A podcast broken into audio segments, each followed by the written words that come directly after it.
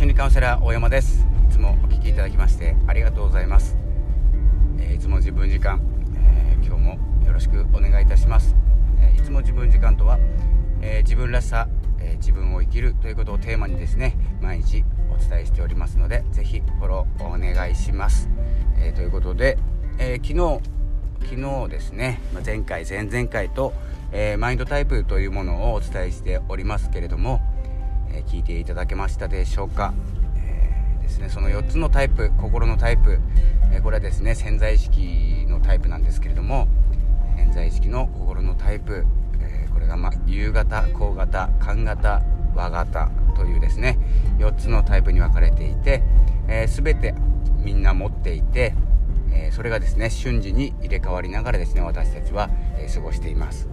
えそして、え皆さんもですねある軸をえー、一つ持っていて、えー、それのですねぶつかりで人間関係だったり、えー、思考の考え方の違い、え行動の違いに現れています、えこれですね、え心のタイプだけではなくて、え脳にもですね4つの癖というのがあって、えそこがですね同じようにですね、え行動と考えることと、えあとは感じることと、え調和すること、えこのようなタイプに分かれています。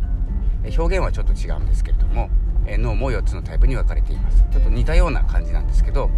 え心と脳っていうのは大体一致するんですけど、えここがですね、えずれてしまう、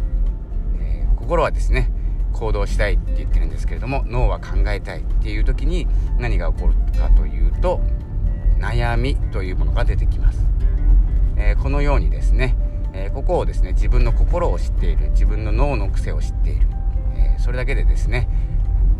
あ違うんだで済むんですね。それが悩みの解決解消になる場合があります。全てではないんですけれども、えー、そんな感じでですねこの心のタイプ潜在意識のマインドタイプっていうのは、えー、子供の頃、えー、大体7歳ぐらいにですね潜在意識というのをえタイプというのは固まると言われていますので、え、そこをですね感じ取りながらえ脳と脳の癖と合わせながらですね、えこう自分の悩みと戦っていく自分とですね自分らしく生きていくということに使えると思います。えー、脳の癖についてもですね4つの癖がありますので、えー、次回ですねまた、えー、詳しくですねその中身をお伝えしていきたいと思います、えそれでは、えまたお会いしましょう。ありがとうございました。さよなら。